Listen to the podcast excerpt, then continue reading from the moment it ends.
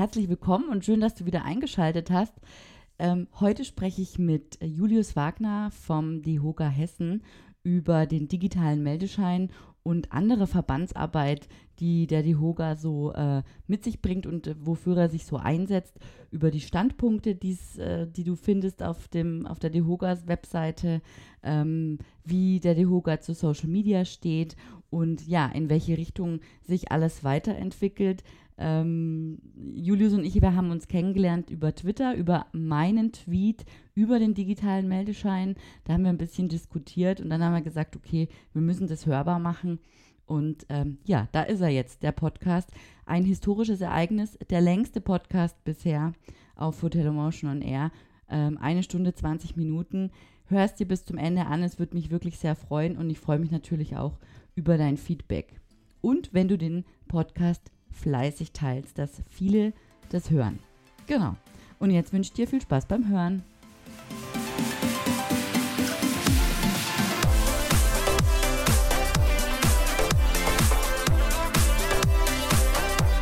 Du hörst Hotel Emotion on Air, den Podcast über digitales Hotelmanagement.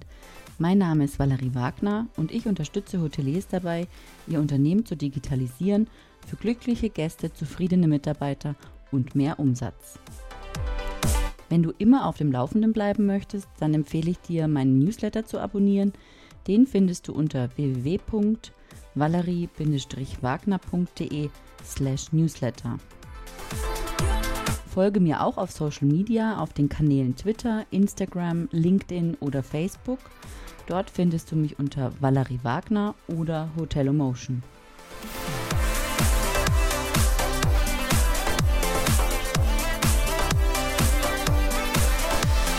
Herzlich willkommen, Julius. Schön, dass du da bist. Erzähl mal, wer bist du und was machst du? Hallo Valerie. Ganz, ganz vielen Dank, dass ich da sein darf. Ähm, wer bin ich? Ich ähm, bin Julius Wagner und ich bin seit ja, etwas über zehn Jahren Hauptgeschäftsführer beim Hotel- und Gastronomieverband DEHOGA Hessen. War vorher eine kurze Zeit beim DEHOGA Bundesverband und habe vorher knappe zehn Jahre Studien- und Schulbegleitend sehr, sehr intensiv in der Gastronomie, auch im Hotel, äh, Catering und Bar gearbeitet. Von Hause aus bin ich gelernter Jurist, komme aus dem Hessischen, lange Zeit in Bayern gewesen und bin jetzt in dieser Funktion für den DEHOGA schon seit einigen Jahren, wie gesagt, in Wiesbaden tätig. Sehr Ach ja, und ich bin, Entschuldigung, ich sollte vielleicht sagen, ich bin 39 Jahre alt und äh, verheiratet. Schön. ja. ja. Und äh, das ja. ist also sehr sympathisch. und äh, wir haben uns ja kennengelernt aufgrund meines ähm, Tweets auf Twitter mhm. über den digitalen Meldeschein. Da genau. hatten wir eine kleine Diskussion. Mhm. und so kam es zu diesem Podcast. Das können wir ja auch mal hier ganz offen sagen. Absolut. Ja, natürlich. Über Social Media ist der Kontakt entstanden. Richtig. Und genau. Äh, genau, das ist also der digitale Meldeschein. Ich, ich, ich kann es gar nicht mehr ganz, ich krieg's nicht mehr ganz zusammen.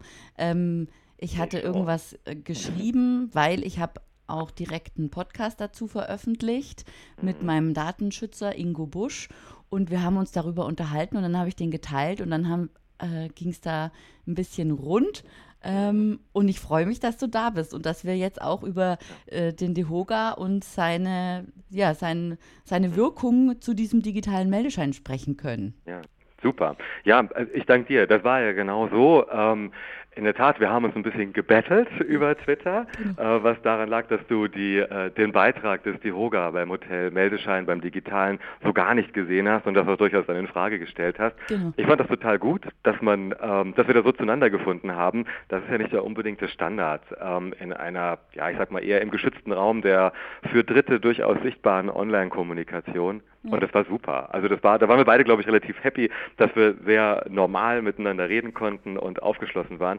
Also an der Stelle auch nochmal ganz vielen Dank für die Gelegenheit, auch darüber heute mit dir zu sprechen. Ja, genau. Also genau, also der digitale Meldeschein kommt. Ja. Ähm, der DEHOGA und äh, der IH, IHA haben dazu mhm. beigetragen.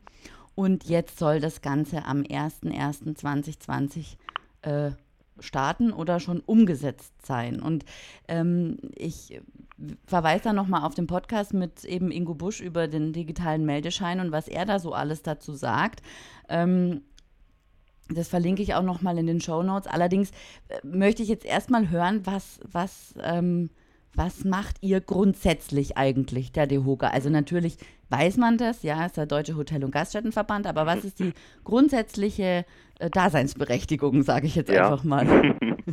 Also ich könnte jetzt ganz, ganz weit ausholen und weit in die, ähm, in die 1870er Jahre zurückgehen. Das wäre jetzt etwas langweilig. Geändert hat sich seit der Gründung des DEHOGA überhaupt nichts an der von dir jetzt sogenannten Daseinsberechtigung und auch von dem Auftrag, den wir für die Branche haben. Mhm. Das gilt natürlich für, für ja, weitestgehend alle Branchenzusammenschlüsse, Verbände, um das klassische Wort dafür zu verwenden. Wir machen in erster Linie Interessenvertretung und ähm, daher, ich nutze mal ein Wort, das im Deutschen nicht so beliebt ist, im politischen System nicht so beliebt ist, wir machen Lobbyarbeit für Hotellerie und Gastronomie. Mhm. Ähm, das ist nicht so beliebt, weil wir das oft verbinden mit Rüstung und Pharma und Lobby. Das klingt immer nach schwarzen Koffern und, und Geld und Schmierereien. Ähm, das will ich gar nicht beurteilen in anderen Branchen. Ich glaube, da ist an vielen Stellen was Wahres dran, warum äh, das ein Wort ist, das hier nicht so gut gelitten ist. Ich glaube, für die Demokratie, in der es entscheidend darauf ankommt, Interessenausgleiche zu schaffen, jedem oder sagen wir mal jeder Gruppe, die ihm angemessene Stimme zu geben, Mehrheitsentscheidungen zu fällen, ist es ganz wesentlich, dass äh, Gruppierungen in, in, in, Verbänden, in Zusammenschlüssen streiten und dann ihre Meinung, ihre Auffassung kundtun und diese Auffassungen müssen der Politik erklärt werden. Ähm, das ist die Aufgabe des DIHOGA. Deswegen ist es auch so wichtig, dass der DIHOGA möglichst stark ist und wir sind ein Verband in der Rechtsform eines Vereins, das heißt, wir sind Mitglieder getragen. Ähm, Hoteliers und Gastronomen werden im Idealfall bei uns Mitglied und unterstützen dadurch politische Lobbyarbeit, Interessenvertretung im klassischen Sinne oder beeinflussen sie im noch besseren Fall, indem sie sich selber engagieren und einbringen. Wir haben ähm, in Hessen zum Beispiel allein 400 Ehrenamtsträger. Das ist äh, gemessen an unserer Mitgliederzahl etwa ein Anteil von 10 Prozent. Auf Baden-Württemberg beispielsweise mit knapp, ich glaube, 13.000, 14.000 Mitgliedern sind das noch viele, viele hundert mehr. Und der DEHOGA besteht eben aus diesen Unternehmerinnen und Unternehmern, Hoteliers, Gastronomen, Barbetreiber, Diskotheken, Clubbesitzer, die die Vorstände bilden und der Branche Stimme und Gesicht verleihen. Mhm. Du sprichst jetzt mit einem, der für die operative Unterstützung dieser Ehrenamtsträger da ist.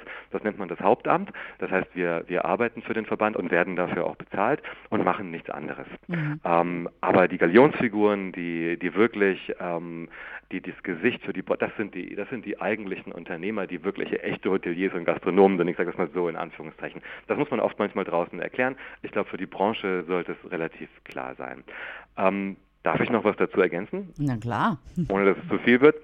Neben dieser bedeutenden und ich glaube auch wichtigsten Aufgabe der politischen Lobbyarbeit, der Interessenvertretung, machen wir ganz, ganz, ganz viel. Ähm, das gilt, ähm, das eben Gesagte gilt sowohl für die Städte, für die Gemeinden, für die Landesebene, für die ich insbesondere hier in Hessen zuständig bin, für die Bundes-, aber auch die europäische Ebene. Daneben sind wir Dienstleister für unsere Mitgliedsbetriebe. Ähm, das ist in den letzten Jahrzehnten massiv gewachsen. Wir machen auch gemäß unserer Satzung echte Rechtsberatung für die Mitgliedsunternehmen. In arbeitsrechtlichen Sachen geht es sogar so weit, Arbeit, dass wir, wir sind Arbeitgeberverband, dass wir für die Hoteliers, Gastronomen zuweilen auch vor die Arbeitsgerichte ziehen. Da sind wir echter Anwalt der Branche und zwar durchaus äh, für die Betriebe im Einzelnen und das sind wir auch im Großen. Wenn Politik gravierende Fehlentscheidungen trifft, was leider viel zu oft vorkommt, die zulasten unserer Betriebe gehen, dann ist der DEHOGA derjenige, der zuweilen bis vor das Bundesverfassungsgericht marschiert. Das mhm. ist ähm, zum Beispiel im Falle der Rauchverbote erfolgreich geschehen. Es wird, darüber sprechen wir sicherlich noch, ähm, derzeit auch, und das wird nicht mehr lange dauern, auch in Fragen der Bettensteuern und Co. geschehen. Also wir sind ziemlich bunt aufgestellt und ansonsten für alles, alles ansprechbar, wo es um Probleme und Themen, aber auch neue Aktivitäten in Hotellerie und Gastronomie in Deutschland geht. Mhm. Sehr gut. Und jetzt eben dass äh, das letzte, der, der, der letzte Erfolg, der jetzt so auch in der Fachpresse eben äh, publiziert wurde, ist der digitale Meldeschein. Mhm. Wie, wie, wie hat es angefangen? Wie kam es dazu? Wann hat es angefangen? Also von welcher Zeitspanne sprechen wir da? Weil äh, auch in unserem ähm, in, unserem, in unserer Diskussion auf Twitter ähm, mhm. hast du ja auch gesagt, naja, so ganz so ähm, einfach, wie es jetzt auch in der eben in diesen kurzen Pressemitteilungen äh, dargestellt wurde, war es natürlich nicht. Da steckt schon ein bisschen mehr dahinter. Was war denn mhm. dieses Mehr dahinter? Ja, ein ein buntes Konzert ähm, der föderalen Stimmen in der Bundesrepublik und entsprechend auch ein, ich sag mal, erfolgreiches Ineinandergreifen der Arbeit der Verbände. Das war ja der Punkt, der uns zusammenbrachte. Richtigerweise ist es so, dass der Hotelverband Deutschland IHA, der in fester Arbeitsteilung mit dem DIHOGA Bundesverband in Berlin zusammenarbeitet, ähm, hat gerade auf den letzten Metern den absoluten Löwenanteil an der Kernerarbeit bei der Überzeugung, äh, insbesondere des deutschen äh, Innenministeriums, des Bundesinnenministeriums geleistet, dass es dazu kam, dass jetzt endlich eingesehen wurde, dass man hier durchaus mal was ändern kann in Richtung Digitalisierung.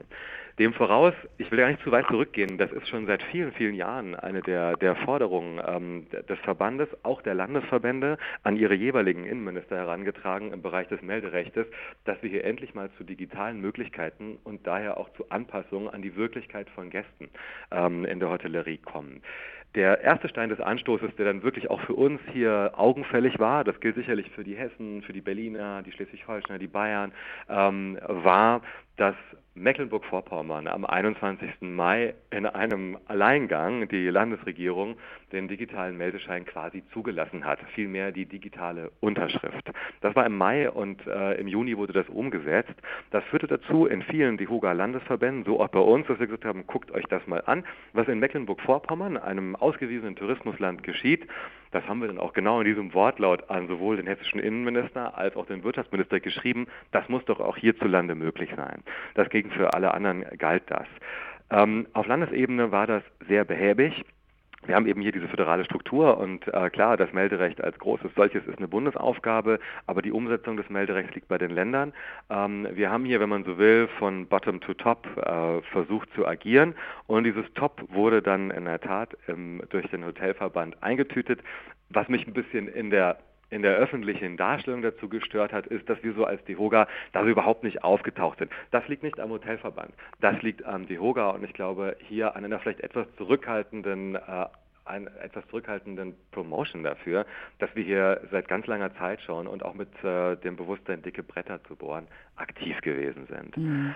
Ja, und ja, Klappern gehört zum Handwerk. Also so ein Verband muss einfach auch sagen, was er an Erfolgen erreicht hat.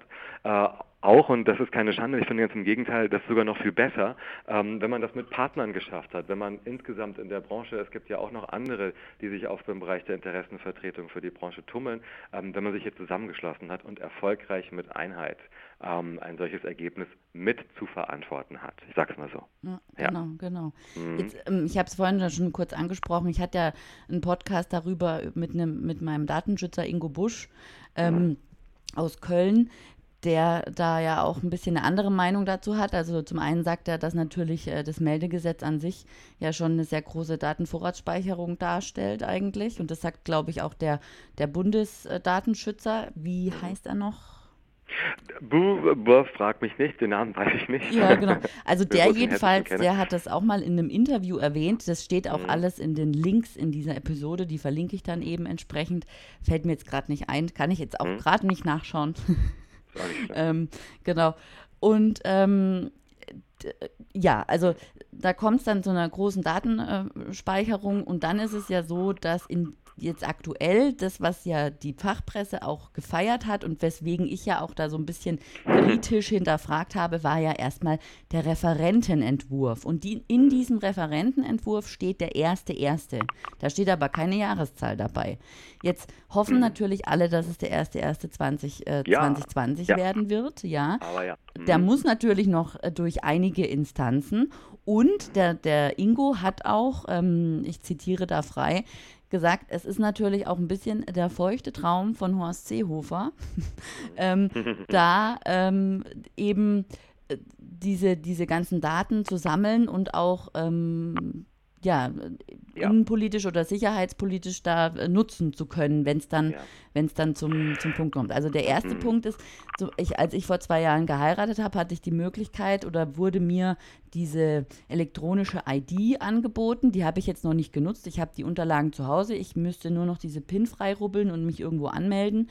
Das ist ja zum, schon mal das mhm. Erste, was man, was der Gast dann eigentlich braucht, um das zu nutzen, diesen digitalen Meldeschein oder aber eine Verbindung zu einer Bezahlkarte, also zu einer Kreditkarte zum Beispiel, wo dann auch das ausgewiesen wird. Und die Problematik, die er jetzt natürlich sieht, also der Ingo, ist, dass ähm, bei Geschäftsreisen, wo ja eine, ähm, eine ähm, mhm. Kostenübernahme hinterlegt wird oder eine Firmenkreditkarte, ist ja diese Identifikation zwischen diesem Mensch, der eincheckt, und der Karte, die dahinterlegt ist, nicht möglich. Ja?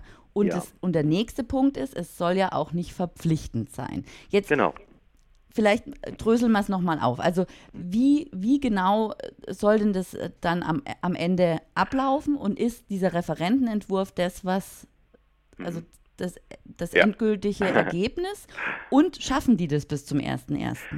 Also Klar, das sind natürlich jetzt alles Fragen, ähm, sagen wir mal im Ergebnis, das müssten wir die, also ähm, die im Deutschen Bundestag zuständigen, beziehungsweise insbesondere auch das Kabinett ähm, oder auch die, das, das Bundesinnenministerium, das müssten wir die fragen. Ähm, mhm. Aber nichtsdestotrotz das war eine ganz, ganz wichtige Angelegenheit, sowohl für Hotelverband als auch für die HOGA, fange ich mal damit an, dass es weiterhin die Möglichkeit gibt, dass ein Check-in im Hotel, klassisch Hotelmeldepflicht, mit Papier erfüllt werden kann. Das, ähm, das ist ja oft dann auch bei dieser ganzen ähm, Diskussion um das Voranschreiten der Digitalisierung im Schweinsgalopp untergegangen, dass es diese, dass es diese Wahlmöglichkeit unbedingt geben muss. Mhm. Denn wir müssen davon ausgehen, dass eine Vielzahl gerade von kleinteiligen Betrieben ähm, nicht so schnell vollständig auf die digitale Infrastruktur wird umstellen können, weil wir auch beim Thema Breitbandausbau in weiten ländlichen Regionen Richtig. in die Röhre gucken. Ja, das äh, ist doch nicht mal eine Frage der finanziellen Kraft der Betriebe oder des Willens, sondern an vielen Stellen einfach der technischen Voraussetzungen. Ähm, ob das zum 1. Januar 2020 in Kraft tritt, wie gesagt, können wir nicht sagen mit Sicherheit. Es ist so, das äh, war zuletzt in der AGZ auch zu lesen, dass ähm, das Bundesinnenministerium in Aussicht gestellt hat, dass dies gelingen möge und hat in diesem Zusammenhang darauf hingewiesen, dass das beispielsweise bei der digitalen Krankmeldung nicht gelingen wird. Hier ist tatsächlich ein Inkrafttreten erst 2021 im Wort. Das deutet aber sehr darauf hin, dass sie sich ernsthaft damit auseinandersetzen, das zu schaffen. Mhm. Die die wichtigen und auch ähm, grundlegenden Bedenken der Datenschützer, ob das Bundes- oder auch Landesdatenschützer oder eben auch der ähm, sich mit dem Datenschutz befassenden Fachleute sind, die darf man ganz sicherlich nicht einfach so vom Tisch wischen. Mhm. Allen Beteiligten ist aber von Anfang an klar gewesen, ähm, dass wir durch die Digitalisierung der Möglichkeiten, die bisher im reinen Schrift und du hast es richtigerweise Vorratsdatenspeicherung genannt, also die Hotelmeldscheine aufzubewahren, hatten, dass das natürlich den Datenfluss beschleunigt, vereinfacht, transparenter und beherrschbarer macht. Ähm, das muss man sehen und die DSGVO-Konformität und alles, was da mit dem Bundesdatenschutzgesetz viel tiefer noch zusammenhängt, das muss beachtet werden. Da haben wir guten Glauben daran, dass das ähm, nicht zuletzt durch den Finger, den gehobenen Zeigefinger der Datenschützer geschieht. Ähm, ich wundere mich, aber das ist eher eine persönliche Sentenz dazu, ich wundere mich, dass die Menschen so leichtfertig mit ihren Daten im World Wide Web viel mehr gegenüber großen Companies umgehen, wo sie Waren kaufen, Dienstleistungen einkaufen oder eben auch ähm, Lieferungen angeben. Da ist das alles gar kein Problem. Sobald wir, und wir haben ja hier bei dem Thema ähm, Hotel-Meldeschein auch in erster Linie eben eine Dienstleistung, die da im Vordergrund steht. Sobald der Staat mit Sicherheitsaspekten und entsprechenden Grundlagen dazukommt, werden wir zurückhaltender, auch beim mhm. Personalausweis. Mir geht das auch so. Das, was du vor zwei Jahren mit aufgrund deiner Eheschließung hattest, hatte ich beim Auslaufen meines Personalausweises und die mhm. gleiche Frage. Ne? Mhm. Ähm, und man denkt sich auch, na, kann alles viel einfacher sein, macht man das. Ähm, das ist sicherlich ein besonderes Phänomen hierzulande. Da ticken wir ganz, ganz anders als die Chinesen. Klammer auf, ich finde das auch gut ähm, mhm. und wichtig. Ich glaube aber dennoch, es wird Lösungen dafür geben und ähm, es wird auch ganz bestimmt Lösungen für das Thema der Geschäftskonten geben. Selbstverständlich, das mhm. ist alles lösbar. Wir haben ja in einem anderen Atemzuge gerade die ganze bei Kreditkartenzahlung die sogenannte PSD2-Richtlinie zu beachten. Es wird komplexer, es wird komplizierter. Insofern ist auch nicht immer, ähm, zumindest nicht unbedingt für unsere Betriebe, alles, was digital umgesetzt wird, einfacher. Da kommen wir nachher vielleicht auch nochmal äh, drauf zurück an anderen, etwas greifbareren Stellen. Aber nichtsdestotrotz, es wäre jetzt schon weitaus zu früh, den Referentenentwurf zu zerreden. Wir sind sehr, sehr froh, dass wir diesen Weg haben. Der ist zukunftsweisend, erst recht aus Sicht der Gäste. Mhm. Und es wird darauf ankommen, dass wir das vernünftig für die Hotellerie lösen. Hier ähm, sind sowohl IHA als auch die HOGA in, in, diesen Wochen gerade dabei, einen runden Tisch ähm, der Dienstleister, der Anbieter in diesem digitalen Bereich zu bilden und sich schlau zu machen, was glimpflich, gut und äh, vernünftig umsetzbar, allein an technischen Möglichkeiten aus Anbietersicht für die Hotellerie darstellbar ist. Mhm. Das ist jetzt alles erstmal am Werden. Okay. Ja. Mhm. Gut, also dann äh, lasse ich dich vom Haken. okay. dann dann ja. nehme ich den digitalen Meldeschein jetzt so an und ähm, finde das da gut. Wird noch also, viel zu, ja, da wird noch viel zu sagen und viel zu hören sein. Ich glaube, da sind wir jetzt in, in diesem Mittenmang-Verfahren. Ja. ja. Okay, sehr okay. gut, super. Jetzt ähm, habe ich natürlich, wir wollen uns nicht nur über, über den digitalen Meldeschein unterhalten, sondern wir haben auch, es gibt ähm, auf der DEHOGA-Seite ein paar Standpunkte, die man sich angucken kann. Und da ist mir ähm, also da muss ich mal so eine spitze Bemerkung fallen lassen, ja. Das ja, sind bitte. ja alles PDF-Dateien. Da kam ich mir so ein bisschen vor wie Rezo und äh, das elfseitige PDF-Dokument von der CDU. Ja. Ne? Warum ja. machten ihr da nicht eine dynamische, keine Ahnung, einen Blog dazu, wo man sogar noch drunter kommentieren könnte vielleicht? Einfach um ja. auch ein bisschen die Community online zusammenzubringen. Mhm. Ja, das ist, glaube ich, eine noch durchaus sehr sichtbare Schwäche ähm, des DEHOGA, seiner Untergliederung. Da gehören auch wir mit dazu auf, auf Landesebene. Ähm, sicher. Also ein Blog ja, ich weiß nicht immer, ob der Blog so die richtige Art ist. Klar, du könntest das auf der Yoga-Seite machen. Why not? Ich glaube, wir müssen viel, viel stärker in den sozialen Netzwerken kommunizieren, unterwegs sein und dort auch, und das haben wir beide erlebt, aber in einem ganz smoothen, moderaten Miteinander. Ja. Äh, das kennst du genau wie ich, wie alle anderen auch, auch ganz anders. Aber auch damit müssen wir umgehen können. Und dazu hast du vollkommen recht, müssen wir in der adäquaten Art und Weise, ich sage es mal etwas sperrig, präsent sein. Ja. Da ist natürlich so ein PDF jetzt nicht so das äh, State of the Art, gar keine Frage. Ja, klar, das stimmt. Ich habe mich fast nicht getraut, das äh, runterzuladen und anzugucken. Ne? vor, allen Dingen, vor allen Dingen, das ist ja auch dann gar nicht für die Suchmaschine optimiert, ne? für Google. Ja. Ich habe das auch mal getestet, auch im, im mhm. Zuge dieser Recherche jetzt. Ich gebe ja. also ein digitaler Meldeschein, die HOGA IHA. So, mhm. und dann sind die ersten eins, zwei, drei, mhm. ähm, die ersten drei Ergebnisse, ja. ohne Werbung jetzt, sind ähm, ist die äh, Fachpresse, ja? ja. Dann kommt ja, die, die Huga Baden-Württemberg, die ja. haben es da irgendwie ein bisschen äh, digitaler gemacht, beziehungsweise Meldeschein Muster, das ist da die so das auch, erste Suchergebnis. Ja, die sind doch echt ganz weit vorne. Ja, IHA Service ist, ähm, ist auf Platz 5, mhm. dann kommt wieder ähm, DEHOGA SSW ist mit einem PDF ja. vertreten, DEHOGA Bayern kommt, dann der Bundesverband mit einem PDF und äh, die Hoga Brandenburg ist, hat die Pressemitteilung online. Und ja. ne, also das, das wäre ja auch für eure Auffindbarkeit im Netz viel attraktiver. Auf jeden Fall. Es, es muss, ja kein, es ja. muss ja kein Blog sein. Es reicht ja, also, das einfach äh, auf einer, ja. auf einer Webseite, also auf einer Unterseite der Webseite zu präsentieren. Auf jeden Fall. Also das Thema Meldeschein ist auch tatsächlich ein, ein besonders, auch mich persönlich etwas ärgerndes. Ähm, bei den anderen Standpunkten, die auch schon, ich sag mal, in Anführungszeichen etabliertere Standpunkte sind, findest du ja auch die Unterseiten. Das ist auch Suchmaschinen, glaube ich, optimiert. Zumindest äh, meine ich das zu wissen, mhm. dass das immer geschieht. Mhm. Weil gerade bei Meldeschein ist das nicht so. Das hat mich auch sehr geärgert geärgert. Ähm, wir sind da nicht schnell genug. Und gerade in der Kurzlebigkeit der Themen, erst recht für Gastronomen, Hoteliers, wir geben ja alle unseren klassischen Newsletter, einmal in der Woche geht er raus, die werden zugebombt, ja, und äh, das geht uns nicht anders, wir suchen uns die wichtigsten Informationen raus ich persönlich wie viele andere auch, man hat jeder, jeder hat so seinen eigenen Online-Channel, ob das jetzt Twitter ist, das ist durchaus sehr politisch, ähm, ob das mhm. nach wie vor für eine Mehrheit unserer, unserer Mitglieder sicherlich Facebook ist oder für die nachkommende Instagram und so weiter. Ähm, da müssen wir schneller, mundgerechter, plakativer sein. Mhm.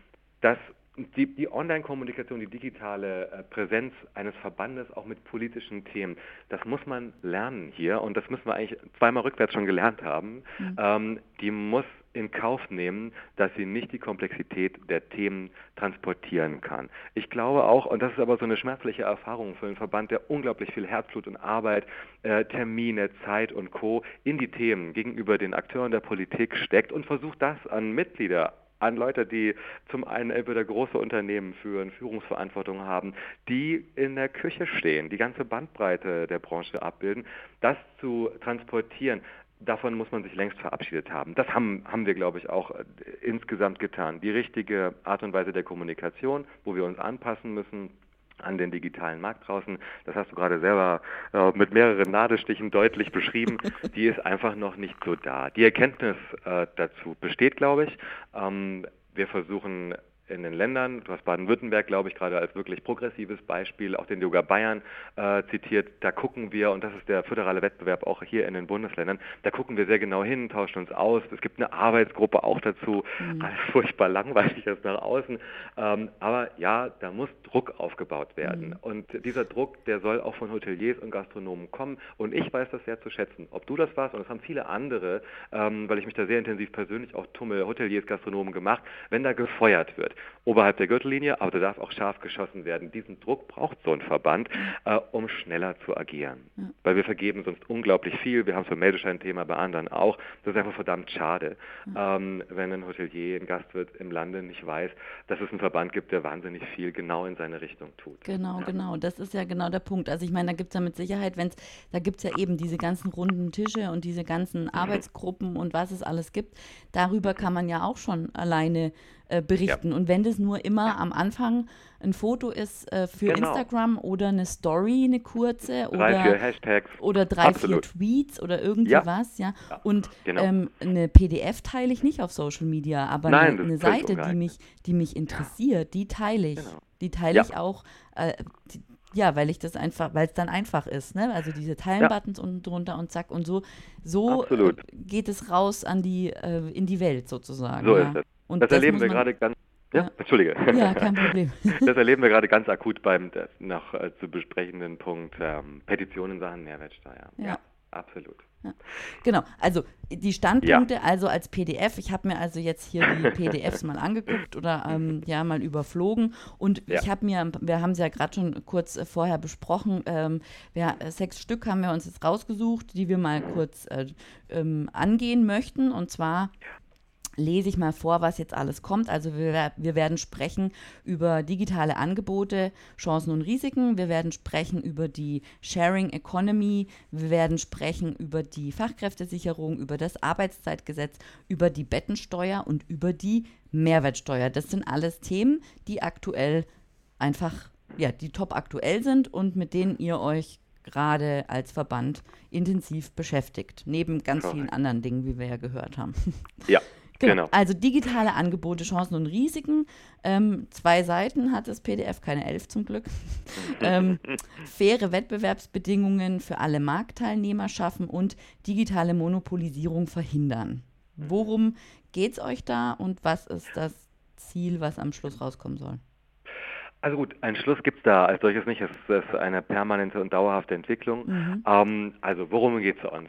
Wir beobachten seit Jahren je stärker eben die Digitalisierungsgrade der Wirtschaft, des allgemeinen Warenverkehrs, Dienstleistungen und Co. werden, beobachten wir ähm, eine neue, also neu ist das ja nun wirklich nicht mehr, beobachten wir neue Kräfte am Markt, die ähm, die die Dienstleistung, nehmen wir mal das Hotel oder eben auch äh, das Restaurant, das ähm, Essen, da sind wir bei den Lieferdiensten, im Hotel sind wir bei den Buchungsplattformen, die Dienstleistung als solche, als für uns, wir sprechen ja immer vom etablierten Wirtschaftskreislauf, nehmen, sich darauf setzen, die breit streuen und dadurch auch ähm, ein richtiger Marketing-Booster für, für diese Dienstleistung darstellen, wovon sie wiederum profitieren und natürlich sich alimentieren äh, aus demselben Angebot. Heißt mit anderen Worten, das Hotelzimmer wird über jetzt nehmen wir Booking.com angeboten und was macht Booking.com? Natürlich holt es sich dafür eine Provision vom Hotelier. Mhm. So, das ist ja erstmal ein, ein Vorgang, äh, der in den letzten Jahren, Jahrzehnten ähm, sich entwickelt hat, der mega professionell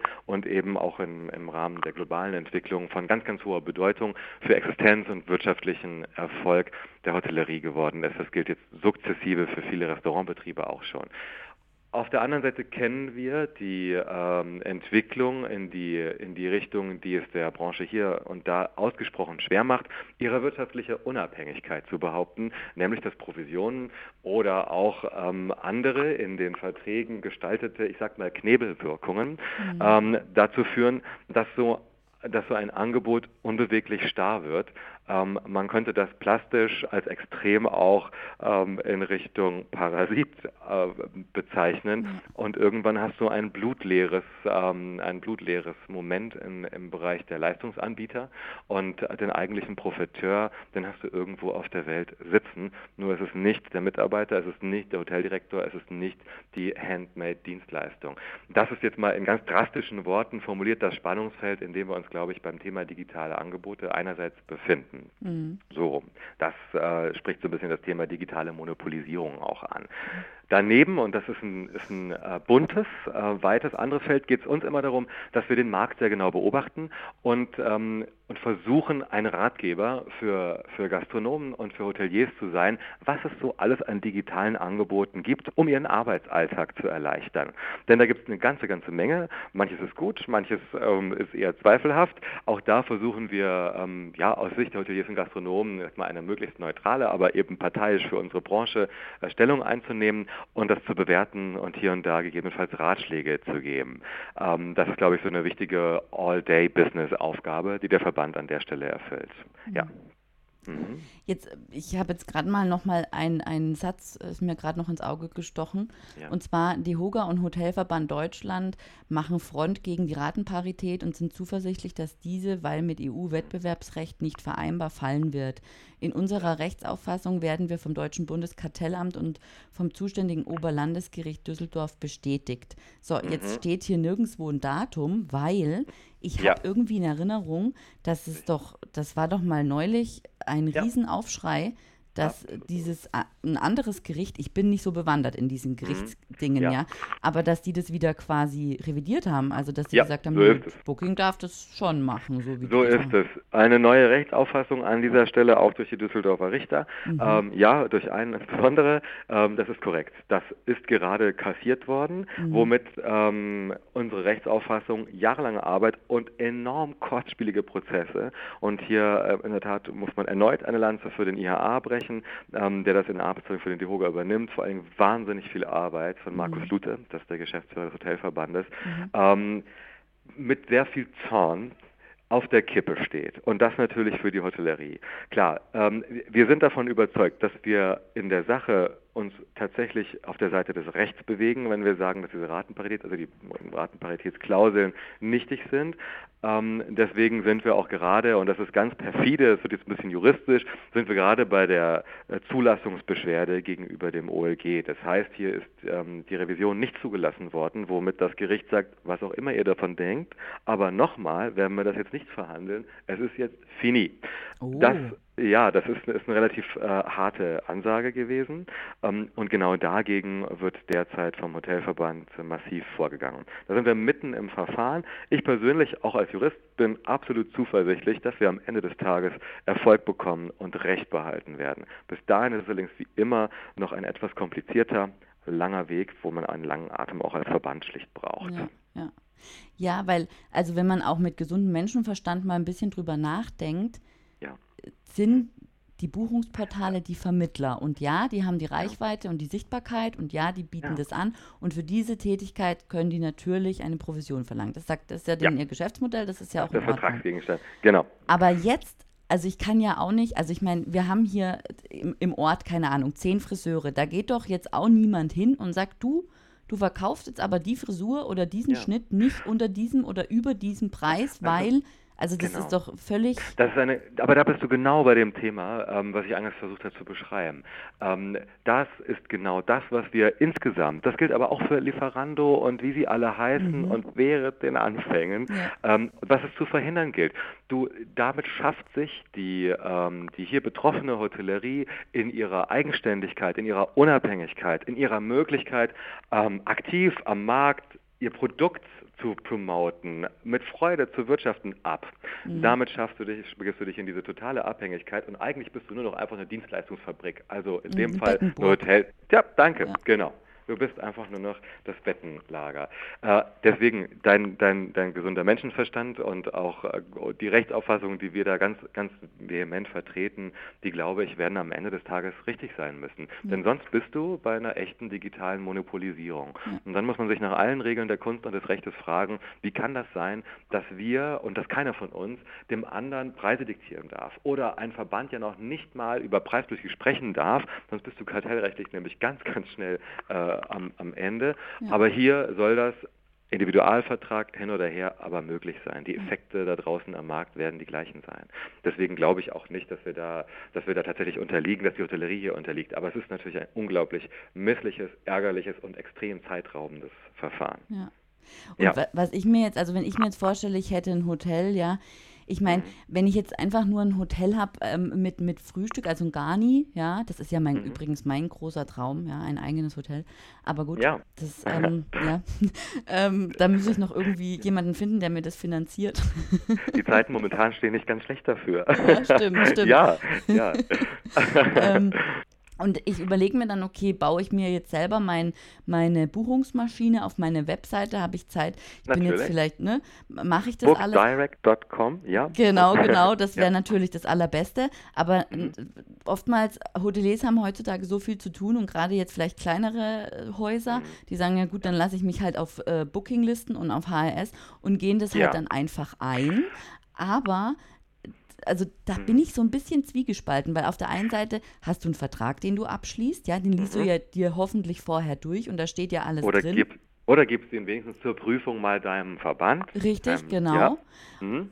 Ähm, wenn du aber jetzt, und da kommt ja dann wieder dieser, die Plattformökonomie zum, zum ja. Erscheinen, ja. Wenn du nicht auf Booking bist, bist du nicht, also, ne, wenn du kein iPhone hast, hast du kein iPhone. Also wenn du nicht, so dann bist du, dann bist du unsichtbar. Und oder auf damit sind wir, genau, und damit sind wir durchaus bei diesen digitalen monopolartigen Strukturen. Na klar, wir haben diese Frage ganz oft hier im Verband. Seitdem ich hier arbeite, kenne ich das, und das ist jetzt auch schon ein paar Jahre, ähm, immer wieder, äh, gerade von mittelständischen, kleineren Hoteliers, die sagen, Mensch, warum macht ihr nicht mal eine eigene Buchung? Buchungsplattform. Und ja, wie konnten ich auch wir schon denn, gesagt, ja. ja. Wie konnten wir HRS, Booking.com uns alle so groß werden lassen? Naja, ähm, das, das, da muss man, man muss da auch die, die Seiten richtig in die Waagschale werfen.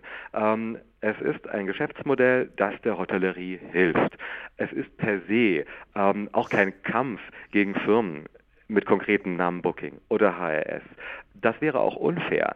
Es, es, geht lediglich darum, dass die Hotellerie jetzt an einem Moment ist, wo sie sich etwas freischwimmen muss. Ein Moment, wo entschieden werden muss, ob sie es schafft, auch mit dem Recht und dem Gesetzgeber im Rücken, wieder auf Augenhöhe als äh, entsprechend wahrgenommener Geschäftspartner der Buchungsplattformen steht. Darum geht es. Und äh, am Ende, davon bin ich auch überzeugt, kann das nur so funktionieren. Ähm, nur so ist ein Partner Hotellerie dauerhaft, stabil, vital und ertragreich genug, um ein attraktiver Partner für die Buchungsplattformen zu bleiben. Ähm, es ist schade, wenn wir diese Erkenntnis die wir alle, glaube ich, sehen, meinen erst nochmal dadurch erlernen zu müssen, dass das ganze Ding in die andere Richtung kippt und wir das blutleere Moment der Hotellerie möglicherweise erleben. Daran glauben wir nicht, weil das Recht dafür da ist, um hier an dieser Stelle auch geschützt zu werden. Aber ich bin voll bei dir, ähm, dass es ist ein Geben und ein Nehmen und, und das, das muss eben mit beiden, auf beiden Seiten muss das auf Augenhöhe stattfinden. Ja. ja. Gut, jetzt, also, jetzt müssen mhm. wir mal noch ein bisschen weitermachen, weil wir haben ja, ja. noch fünf vor uns. Genau, ich, ich halte mich kürzer, Verzeihung. Nee, kein Thema. Also ich meine, das ist ja, da muss man mal einfach drüber sprechen. Ne? Ja. Jetzt kommt ähm, die Sharing Economy, Airbnb, mhm. Eat With und Co. Wettbewerbsverzerrungen auf Kosten von Verbrauchern, Anwohnern, Steuerzahlung, Zahlern und Gastgewerbe vermeiden. Kernforderung des DEHOGA, gleiche Rechte, gleiche Pflichten. Das Jawohl. ist ja auch ein richtiges Aufregerthema, dieses Airbnb oder das Sharing Economy an sich. Ne? Mhm. Ne? Ja, ja, wobei ich finde, als Verband müssen wir ein bisschen aufpassen, dass wir keinen falschen Spin hier reinbekommen. Mhm. Ähm, wenn du so einen Standpunkt liest, ja, ähm, ich glaube, das ist immer alles, das ist immer alles sehr logisch und richtig aufgebaut und zwischen den Zeilen und ähm, de, der Markt ist breit und groß und die Gesellschaft und Entwicklungen und Strömungen, unsere Gäste am Ende des Tages, das müssen wir sehen. Ich glaube, das tun wir auch. Ähm, es kommt mir manchmal nicht genug rüber. Sharing Economy, wenn es sich um echtes Sharing handelt, ist A, alles andere, nur nicht neu und mhm. B, auch gar nichts Schlechtes, sondern hochsympathisch. Und wir werden das verstärkt bekommen äh, in all den Bereichen der Klimadiskussion, CO2-Neutralität und Co. Und ich glaube, unsere Gesellschaft hat an vielen Stellen schon gezeigt, dass sie weitaus mehr bereit ist, enger zusammenzurücken. Und das ist auch gar nicht immer äh, ein unbedingt grünes Thema oder parteiisch so klar zuzuordnen, sondern es ist einfach ein, eine, eine Erkenntnis ähm, der Menschen, die sehen, dass manche Dinge sich so schlecht und negativ entwickeln, weil wir bestimmte und bestimmte Teilhabe nicht bisher so ermöglicht haben, wie das so sein soll. Mhm. Etwas kompliziert ausgedrückt. Es wurde schon immer die Dachkammer von der Oma ähm, für mhm. Studenten oder noch besser für Auszubildende in namhaften Hotels zur Verfügung gestellt. Mhm. Ähm, so der Punkt, und das, das wirft ein bisschen zurück auf den vorherigen digitale Angebote, ähm, der Punkt ist, dass wir heute eine geschäftliche Dimension erleben. Natürlich promoted, geboostet durch die Möglichkeiten der Digitalisierung, die wir so bis dato nicht kannten. Reichweite ist das Thema und insbesondere hier, ähnlich wie bei den Buchungsplattformen, die Möglichkeit, ähm, dein eigenes Angebot, jetzt als Airbnb-Anbieter, privater, ähm, vermeintlich privater, aus Wiesbaden in der Welt so zu platzieren, dass das ein echtes Geschäftsmodell wird. Mhm. So. Und das ist wichtig, da klar zu machen, dass es hier einen Scharniermoment gibt, wo wir von dem akzeptablen und auch begrüßenswerten privaten Bereich, der auch unter steuerlichen Gesichtspunkten ja durchaus entsprechend moderat bis gar nicht wahrgenommen wird, ähm, in einen echten Geschäftsbetrieb, in eine Marktteilnahme kommen. Und die, und das ist dann die Forderung ganz klar des Verbandes, die muss zu den Regeln des Marktes dann auch stattfinden. Das mhm. heißt, Anmeldung, Steuerabgaben, Sicherheit, Hygiene, all das, was unsere Hotellerie im klassischen Sinne zu beachten hat, mit einer Fülle an Aufgaben und Auflagen, das muss dann auch hier gelten, denn aus Perspektive des Gastes ist es am Ende des Tages egal, ob die Brandschutzbestimmungen im Airbnb-Zimmer oder im Steigenberger Hotel ähm, befolgt werden. Wichtig ist, sie werden befolgt, um größtmögliche Sicherheit für meinen Aufenthalt zu gewährleisten. Mhm. Und am Ende des Tages geht es darum. Ja, also ich war ja auch im, dieses Jahr im, auf Mallorca. Auf was? Auf Mallorca oder was? Auf Palm? Nee, ich glaube, es war Mallorca. Im Airbnb zum ersten Mal in meinem Leben, einfach auch, um das mal ja. zu testen, ja. Es ähm, ja. ist nichts für mich. Also ich möchte gerne wieder im Hotel schlafen, weil ich mir im Urlaub diesen Luxus gönne, dass ich nicht abspülen muss, dass ich nicht irgendwie mhm. Essen einkaufen muss, sondern dass ich ein Restaurant habe, in das ich gehen kann äh, zu jeder Tages-, also fast zu jeder Tages- und mhm. Nachtzeit, wenn ich im Urlaub bin. Also mich äh, bekommt Airbnb äh, für den Urlaub nicht mehr oder ja, irgendeine äh, Ferienwohnung oder sonst irgendwie was. Das ja. ist nichts für mich. Deswegen glaube ich ja persönlich auch nicht, dass, ähm, dass die tatsächlich eine wirkliche Konkurrenz zu Hotels darstellen. Also Na, nicht in ja. jeder Zielgruppe, glaube ich. Also mh, ja, das glaube ich nicht so ganz. Also bei Konkurrenz, ich glaube, wichtig ist, das ist eine Angelegenheit, eine Aufgabe der jeweiligen Hotels selbst. Konkurrenz belebt grundsätzlich erstmal das Geschäft. Ja, das Punkt. Stimmt. Das ist so. Ja. Und wir haben doch gesehen, ich denke da gerade so an, ich habe eben gerade einen Hotelnamen zitiert, ich weiß gar nicht, ob ich das darf. Ja, ich könnte ganz viele andere sagen die findest du auf den Airbnb-Plattformen auch auf einmal mit Studios, die die in ihren Häusern haben. Richtig. Und das ist doch super. Das führt doch auch dazu. Ich meine, wir erleben doch gerade, du willst, du träumst davon, ein Hotel aufzumachen, was ich sehr, sehr gut verstehen kann. Total. Bei mir wäre es eher das Restaurant. Ähm, wir erleben doch gerade seit Jahren zum einen einen Boom ähm, der Tourismuszahlen schlechthin. Deutschland ist als Reiseland beliebt wie nie. Geschäftsreisen laufen, was natürlich auch an einer, einer wirklich sehr moderaten Preispolitik hierzulande liegt. Ähm, wir haben beste Zeiten, niedrige Zinsen, das hat ganz andere Auswirkungen natürlich auf den Rest der Ökonomie, aber insbesondere massive Investitionen in den Hotelmarkt. Und dadurch erleben wir doch bei allen Brands, bei allen Marken überall junge, dynamische Linien, die alle inspiriert sind von Collaborative Workspaces, mhm. von, von, ne, von diesem ganzen Thema, was ja so ein bisschen auch unter dem Denkmantel ähm, der Sharing Economy gewachsen ist. Insofern sehen wir doch, dass Konkurrenz das Geschäft belebt und das ist eigentlich ziemlich gut. Mhm. Das Problem ist, ähm, und ich finde es auch völlig in Ordnung, wenn man sagt, dass, ich kenne das aus allen Altersgruppen, ob äh, Anfang 20 oder Mitte 60, die in Europa in Airbnb reisen oder auch Übersee und teilweise, gut, es gibt auch ganz katastrophale Erfahrungen, äh, aber, aber einfach sehr glücklich damit gewesen ist doch alles in Ordnung. Mhm. Ähm, problematisch wird es da, wo wir von der Sharing zur Shadow Economy kommen. Mhm. Und das ist das, was ich eben eingangs sagte, wo nicht gleiche Auflagen und insbesondere gleiche Abgabenpflichten geleistet werden. Das ist schier Betrug am Staat, Betrug an jedem einzelnen reisenden Steuerzahler und am Ende des Tages ein Schlag ins Gesicht für all diejenigen, die Arbeitgeber sind, erst recht in unserer Branche. Das ist schlicht und ergreifend die einfache Wahrheit, gegen die wir versuchen vorzugehen, wo wir froh sind, dass Kommunen, viele deutsche Städte das tun, wenngleich sie manchmal eine andere Antriebsfeder haben, nämlich Verknappung von Wohnraum. Ja, richtig, ja, das stimmt. Wobei ich muss dazu sagen, auf Mallorca war es so, dass wir, da kam, also das war ähm, professionalisiert, ne? Das war irgendwie in einer, mit einer Agentur zusammen und dann kam also quasi der Host und hat uns die äh, Tourismusabgabe abgezogen. Und mhm, hat uns auch ja. was unterschreiben lassen. Also sowas, ja. also ein Meldeschein im Prinzip. Ja, na klar. Das ist auch richtig so. Das passiert in Frankfurt hier übrigens beim Thema Tourismusbeitrag ebenfalls gleichermaßen. Ist in den Satzungen so auch hinterlegt. Bei der Citytex in Berlin ist das so. In München und Co. ist das überall so. Am Ende ist es eher ein Vollzugsdefizit. Die Kommunen sind personell gar nicht so fest ausgestattet, dass sie das alles überprüfen könnten. Mhm. Es reicht oftmals nicht einmal dazu, mal die RB-Liste der eigenen Stadt zu durchwühlen und zu kontrollieren, ob die auch alle angemeldet sind. Aber genau das muss man eben tun. Ganz klar. Richtig, ja. ja.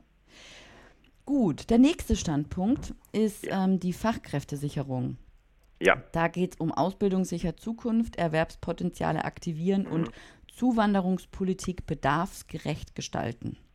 Korrekt. Was genau. ist ähm, der Standpunkt des DEHOGA? Also die, die drei von dir aufgezählten äh, Kernthemen, um die wir unsere Arbeit aktuell gruppieren. Ich fange mit dem ersten an.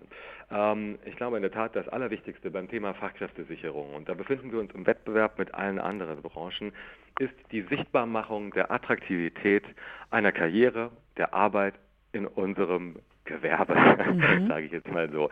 Ähm, ich finde, zum einen, und das, das glaube ich, versuchen wir mehr und mehr, wir müssen da ehrlich sein, auch ehrlich zu uns selbst nicht jeder ist gemacht, um in Hotellerie und Gastronomie zu arbeiten. Auf der anderen Seite ähm, müssen wir noch viel mehr zeigen, welche bunten und vielfältigen Möglichkeiten wiederum in unserer Branche bestehen. Ähm, da gibt es die Frontbereiche, die zurückgezogenen Bereiche ist der klassische Servicegedanke. Es sind richtige Karrieren bei uns denkbar. Wir sind in der Branche, glaube ich, eine der bildungsdurchlässigsten, ähm, die es überhaupt in Deutschland gibt. Also die ähm, die, die Legende vom Tellerwäscher zum Millionär, das ist natürlich eine besondere, ich sage mal behutsam, Erwerbsbiografie ja. nach amerikanischer Lesart. Wenn sie in Deutschland irgendwo möglich ist, dann ganz sicherlich im deutschen Gastgewerbe.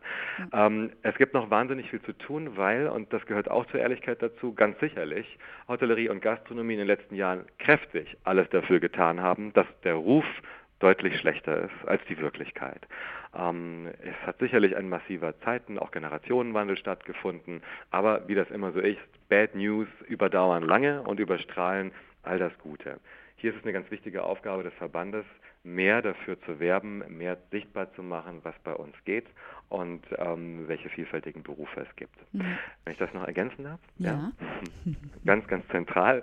Ähm, ist die Begeisterung äh, junger Menschen für eine Ausbildung in Hotellerie und Gastronomie. Und dazu sind wir gerade dabei, ganz ganz frisch und ganz intensiv mit allen Landesverbänden unter der Führung des DEHOGA Bundesverbandes ähm, uns um ein wirklich, ein wirklich belastbares Gütesiegel für die Branche zu kümmern. Da darf ich jetzt noch nicht allzu viel sagen, weil mhm. das ganz äh, in, in, der Mache gerade ist und die Landesverbände gerade in den Zustimmungsverfahren sich dazu befinden. Wir wollen im nächsten Jahr äh, damit kommen und tatsächlich einen echten Beitrag, Mehrwert, der heute, glaube ich, sehr gut in die Zeit passt, ähm, für, für die Werbung des Nachwuchses leisten. Mhm. Da, macht, da, da, passiert ja auch schon viel. Ne? Also ich, ich, mhm. wenn ich fast, fast unübersichtlich viel, ja. Ja, wenn ich jetzt mhm. Fachkräftemangel, also jetzt geht es hier im Standpunkt, man nennt sich das Fachkräftesicherung, äh, wenn ich jetzt um Fachkräftemangel lese, lese ich gleichzeitig auch die Auszubildenden. Was sich mhm. mir, also mir, meiner persönlichen Logik, vielleicht ist ja. die ja auch völlig unlogisch, aber ich kann ja nur, also Fachkräfte sind für mich keine Auszubildenden. Auszubildenden sind Auszubildende. Mhm. Das ist schon mal das Erste. Ausbildung hat immer Priorität, aber mhm. was ist denn mit den Leuten, die sich darum kümmern, dass die Auszubildenden das lernen, was sie mhm. irgendwann mal eine Prüfung ablegen, um eine Fachkraft ja. zu werden? Also der Fokus ist mir ab und zu oder also ich sage jetzt mal zu 90 Prozent zu sehr auf den Auszubildenden. Ja, die sind wichtig, wir brauchen Ähm, die, Hast du no- recht, die, ja. die, die junge Generation, klar, natürlich. Wir wollen ja, Ja. also ne, äh, wir wollen ja weiter, weitermachen. Aber Ja. mir fehlt manchmal der Bezug. Was ist denn mit den Mitarbeitern, die schon was können? Je, überall in der Fachpresse, Total überall hört man immer nur die. Azubis, die Azubis. Ja, das Na ist schon klar. alles richtig. Aber Also du, man braucht ja. ja. auch Menschen, die denen das beibringen, was sie wissen müssen. Logisch. Also, eine Plattitüde, ne? ähm, die muss jetzt kommen. Auszubildende sind die Fachkräfte von morgen. Ja. Ah. so, ist eine Plattitüde, aber natürlich ist das so. Aber du hast vollkommen recht. Ähm, ich kann das selber bestätigen, ich habe nie eine Ausbildung gehabt. Ich habe trotzdem alle Jobs, glaube ich, recht gut gemacht und sehr, sehr, sehr, sehr, sehr viel dort auch in der Branche gearbeitet ähm, und weiß sehr, sehr genau, worum es dabei geht. Ja, und das glaube ich in der Tat.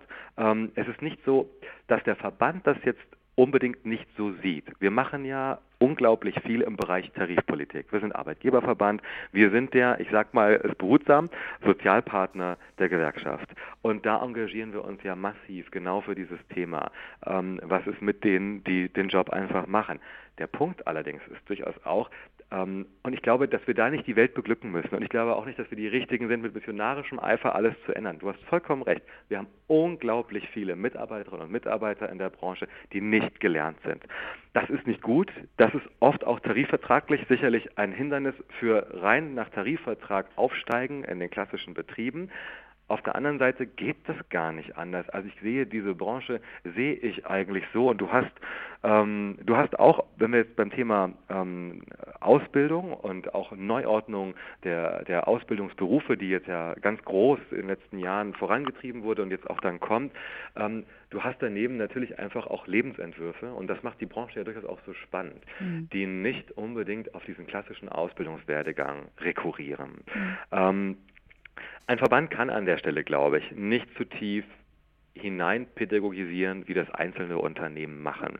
Ähm, ich verstehe daher deinen Eindruck und ich teile den persönlich durchaus, dass wir sehr, sehr das Thema Ausbildung hochhängen. Ja, aber ich glaube auch, dass das, dass das so eine verbandliche Aufgabe ist, Mhm. ähm, sich dafür stark zu machen und den Blick junger Menschen, die das vielleicht erstmal gar nicht so sehen, mehr noch die Aufgeschlossenheit von Eltern für, ähm, für wirklich tolle Berufsmöglichkeiten in Hotels oder auch in Restaurants, das erstmal auf uns zu lenken. Ich glaube, das ist sehr wichtig. Am Ende kann kein Verband ähm, das machen, was ein Betrieb machen muss. Eine gute Ausbildung für die Auszubildenden, wo tatsächlich das Thema Ausbildung im Vordergrund steht und nicht, ich bin jetzt eine Fachkraft, die was lernt. Mhm. Ähm, und zum anderen die, die stehenden Mitarbeiterinnen und Mitarbeiter wirklich teilhaben zu lassen an, an, an der gesamten Entwicklung ähm, des Betriebes, der Unternehmen.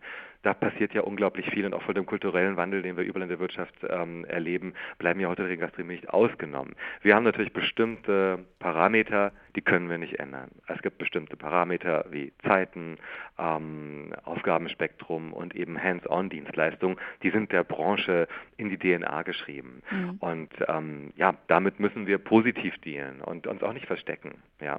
Aber ich bin da bei dir, ja, aber ich glaube, das liegt so ein bisschen an der, an der Aufgabe, die so ein Verband grundsätzlich hat. Und auch an den Aufgaben, wo man sagen muss, hey, Unternehmen, am Ende des Tages seid ihr verantwortlich. Der DEHOGA bildet nicht aus, außer DEHOGA Baden-Württemberg und Bayern, die haben Auszubildende im Verband, aber wir bilden nicht die Fachkräfte der Branche aus. Das musst du machen, Branche. Ja, und wir Okay. versuchen nach allen Kräften zu unterstützen. Okay. So, Mhm. jetzt kommt natürlich ein nächstes Aufregerthema, das Arbeitszeitgesetz. Ja, Ähm, da muss ich sagen, vielleicht kannst du aufklären, weil bei mir kommt Mhm. es ein bisschen falsch an. Also ich lese mal vor, um was da geht. Also das Arbeitszeitgesetz äh, für mehr Zeitsouveränität und Flexibilität. Dazu eine kleine Spitze, Julius. Flexibel sind die Arbeitszeiten. Ne? ja. Also Mhm. sehr flexibel. Was wollten Ja. ihr da noch mehr flexibilisieren? Und der zweite Punkt, Rechtsgutachten beweist, bestehendes Gesetz benachteiligt Gastronomie und Hotellerie. Mhm. Ja. Also als ich das mal so ein bisschen verfolgt habe, ich habe dann irgendwann aufgehört, weil es mich einfach zu sehr aufgeregt hat. Und äh, ich, ja, ich, ich bin da einfach, also da, da, da Ja. gehe ich quasi durch die Decke.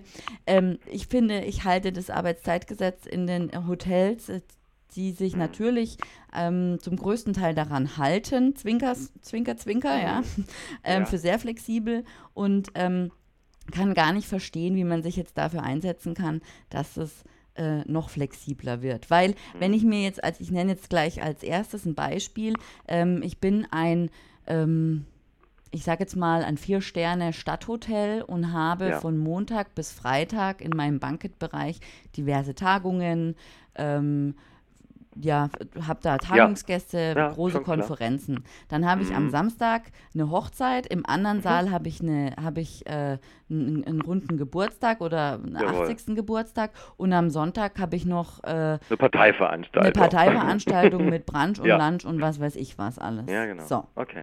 das heißt, es sind sieben Tage. Ja, klar. Diese Mhm. Saisonen und diese, diese Vorkommnisse gibt es und ich habe Ja. aber nur einen gewissen Stamm an Mhm. ähm, Mitarbeitern. So. Genau. Jedes Mal für alle Mitarbeiter ich, Ja. überschreite ich deren Arbeitszeit. Wenn es ein guter Betrieb ist, dann werden diese Arbeitszeit wird da genau Buch darüber geführt. Wenn es ein schlechter Genau. Betrieb ist, eher weniger. Ja, dann sind die Mhm. Stunden halt dann auch irgendwie weg. Ähm, und dann sind wir aber in der Hochsaison, die, sage ich jetzt mal grob, äh, Mitte September beginnt und Mhm. mit Sicherheit bis Mitte Januar ähm, Ja. mit, mit Weihnachten und Silvester äh, weitergeht. Und dann habe ich hier ähm, Mhm. am, am, am, Anfang des neuen Jahres fix und fertige Mitarbeiter und dann kommt der DEHOGA und sagt, wir brauchen mehr Flexibilität im Arbeitszeitgesetz. Da geht mir als Ja. Mitarbeiter persönlich die Hutschnur hoch. Also den Hotelier verstehe ich, aber ich als Mitarbeiter verstehe es nicht. So, jetzt du. Ja, okay. Und dann, ich darf noch ergänzen, on top, dann bewegen wir uns seit Jahren ähm, in einem, ja, Generationenkonflikt wäre zu viel, aber zumindest in einem Zeitgeist, wo Work-Life-Balance schon fast von vorgestern ist und wir da schon viel weiter sind. Generation Z und Co. Ja, ähm, absolut, absolut. Ich finde, das Thema Arbeitszeitgesetz das ist no winner Team. Überhaupt nicht. Das ist kein Thema, das in irgendeiner Form wirklich massiv Kampagnen geeignet oder ähnliches ist. Mhm. Das macht es aber auch inklusive dieser gesamten von dir sehr, sehr plastischen und sehr richtigen Darstellung, ich glaube auch vieler wirklicher Zustände, ähm, nicht weniger notwendig und richtig, dass wir ran müssen an dieses Arbeitszeitgesetz, das ja nun auch schon ein paar Jahre auf dem Buckel hat. Mhm. Ähm, eines ist klar, und das, das glaube ich, das betont der DEHOGA, das wird natürlich bei dieser ganzen Botschaft, wir müssen das Arbeitszeitgesetz ändern, flexibilisieren und da müssen zwölf Stundentage möglich sein. Das wird natürlich im Nebensatz gesagt, auch wenn man es dreimal voranstellt, nicht so wirklich ernst genommen, auch aufgrund, und da sind wir beim Thema Image, auch als Arbeitgeber der Branche, weil es vielfach einfach anders gelaufen ist und anders läuft. Ich bin dir dankbar, dass du so ein bisschen ähm, so, so einen schematischen Ablauf bildlich beschrieben hast, denn es handelt sich ja tatsächlich, und das ist, glaube ich, das Allerwichtigste, ähm, bei eklatanten und auch bestehenden Verstößen gegen das geltende Arbeitszeitgesetz nicht um Absicht. Ähm, Mhm. Zumindest nicht um die böse Absicht der Mitarbeiterausbeutung. Wenn die Gewerkschaft mit diesem Lamento kommt, also dann, ich, bin, ich, ich bin, ich meine, ich bin 39, ich habe, glaube ich, einen relativ gesunden Arbeitsethos mit auf, die, auf den Weg bekommen, ähm, auch in der Gastronomie übrigens mitgelernt. Ich habe das immer super gerne gemacht. Aber da geht bei mir die Tür dann echt zu. Mit mir kann man wirklich über alles reden. Und ich habe ein, hab ein sehr, ein, ein sehr äh, großes, schlagendes Herz. Ähm, aber das finde ich, das finde ich unlauter, in höchstem Maße. Dazu gehört auch, dass der DEHOGA sehr, sehr deutlich sagt, und ich glaube, das tut er nach innen gerichtet, dass es eine Schweinerei ist. Ähm, tatsächlich Menschen, und das gilt egal, ob das eine kleine oder eine große Kompanie ist, auszunutzen und ihnen nicht zugestandene, und das ist durchaus, glaube ich, heute das Hauptanliegen junger Menschen, aber auch, auch, auch älterer, so wie ich, Lebenszeit und Lebensqualität zu haben. Ähm, jeder hat seinen eigenen Lebensentwurf. Ich würde sagen, die Mehrheit arbeitet, um zu leben. Der Idealfall, übrigens auch der Fall, glaube ich, der unsere Branche stark macht, ist, dass Beruf, Berufung, Leidenschaft und Leben eine ganz große Schnittmenge miteinander bilden.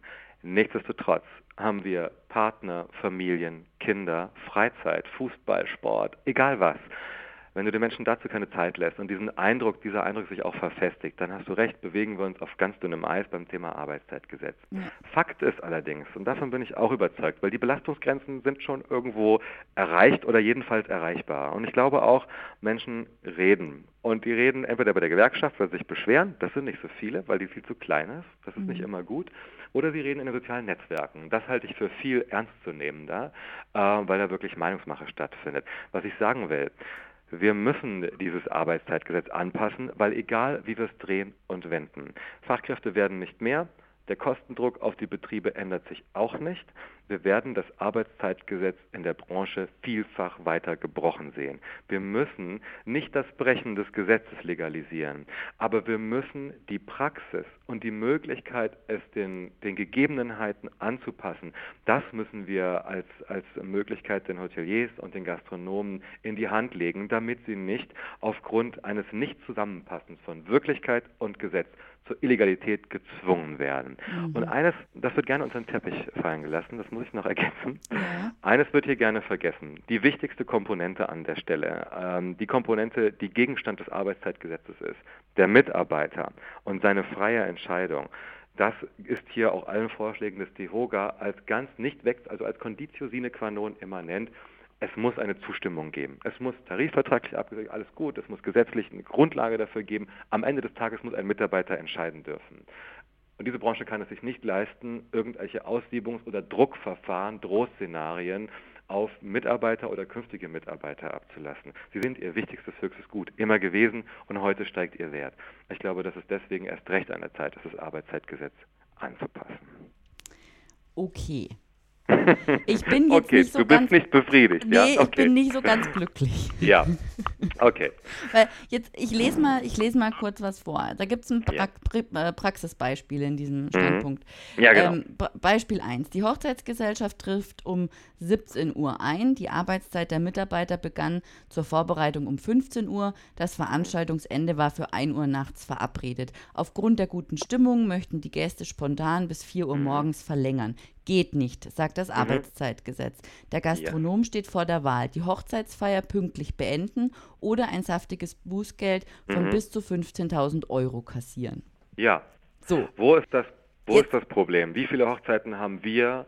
Bekältert, wo das so ist. Und im Traum lasse ich doch meine Kollegen da nicht. Ich habe auch keine Lust. Du bist eh so aufgedreht nachts um eins und Pippa. Da geht doch keiner nach Hause. Richtig, das ist doch nicht aber deren Ernst. darauf will ich gar nicht zu sprechen kommen. Okay. Ne? Das, das ist eine Hochzeitsgesellschaft.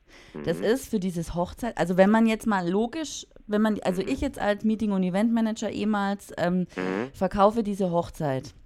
Mhm. Und das Hochzeitspaar, und ich sage, in, im, ich sage diesen, äh, den, äh, zukünftigen Eheleuten, hört zu, wir haben hier ähm, wir, wir können ähm, Mitarbeiter, zum Beispiel zuletzt habe ich gearbeitet in der Schweiz. Weißt du, was die in der Schweiz machen? Die machen da knallhart Nacht, Nachtzuschlag.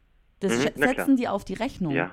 Ja? ja. Und was, was kann man dann damit machen? Damit kann man zum Beispiel eine Aushilfe mehr holen oder ja. ähm, ähm, aus einem Aushilfenpool schöpfen. Dafür ja. brauche ich kein Arbeitszeitgesetz anpassen. Dafür Wenn muss ich meinen Prozess anpassen, wie ich was verkaufe, wie ich es dem Gast mhm. erkläre, wie mhm. ich mich intern organisiere mit meinem Arbeitsplan. Dafür brauche ich kein flexibleres Arbeitszeitgesetz. Wenn die, ja, absolut, bin ich bei dir. Wenn die Voraussetzungen am Markt so wären, dann müsste das so gehen. Es ist ja nicht so, dass das nicht auch geschieht. Wir sprechen ja jetzt hier nicht davon, dass wir in 90 Prozent aller Fälle so agieren müssen. Wie Gott sei Dank. Ich glaube, eine Vielzahl an Betrieben schafft es, sich aufgrund entsprechend angepasster Prozesse sich tatsächlich rechtskonform zu, äh, zu verhalten.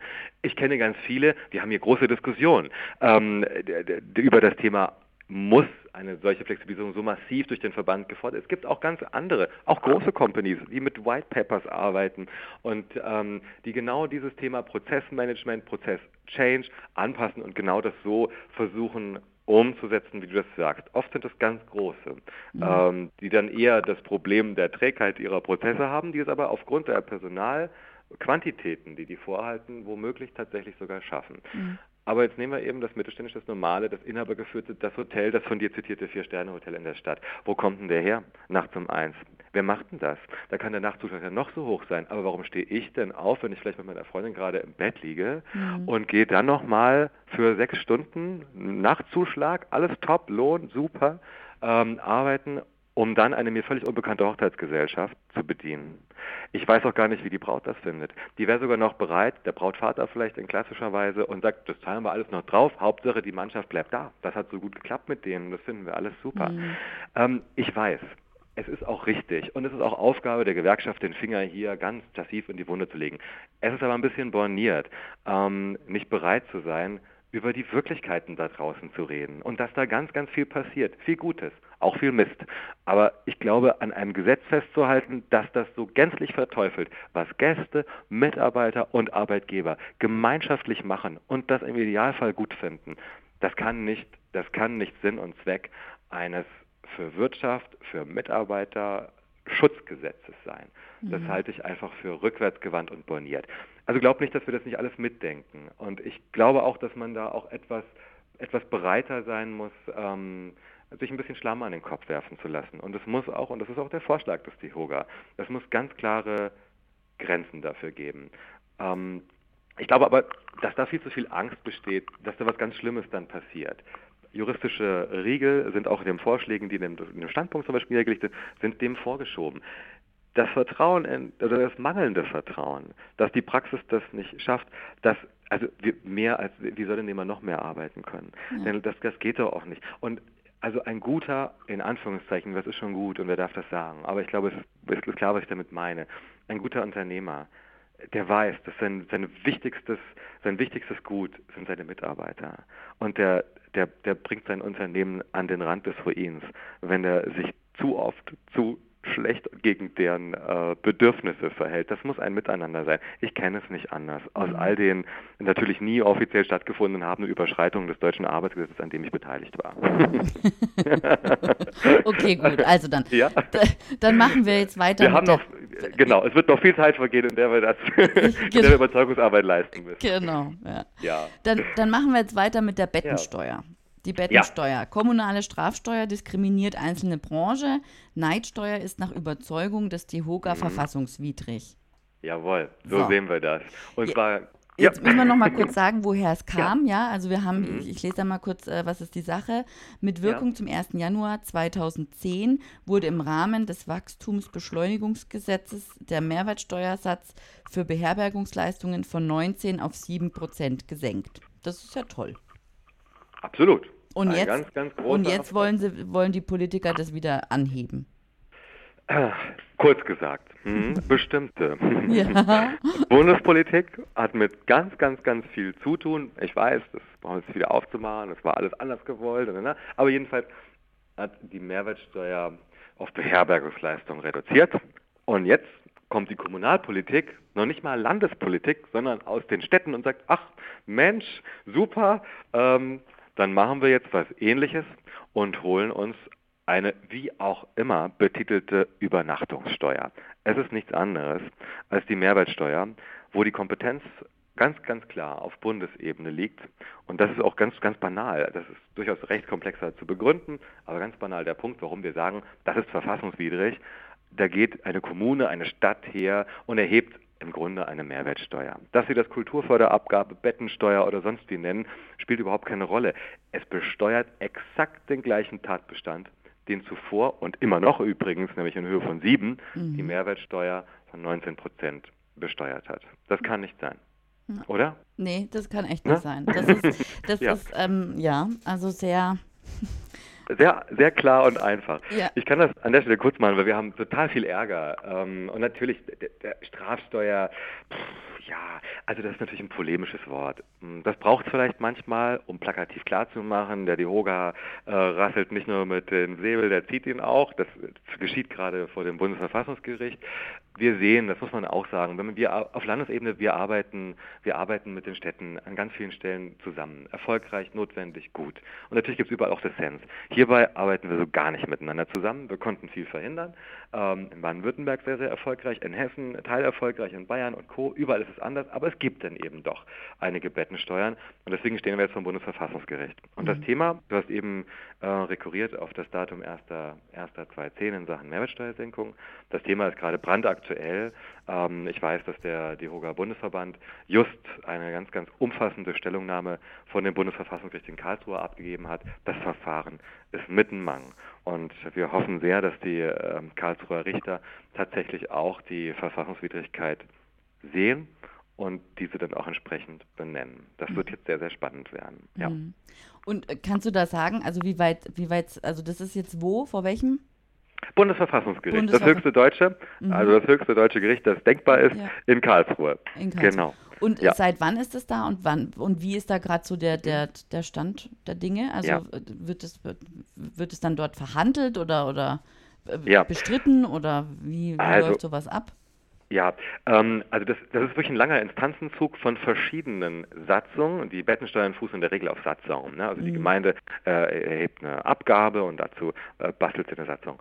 Ähm, diese Bettensteuer aus verschiedenen ähm, Gemeinden sind durch ganz viele verschiedene Instanzen gelaufen.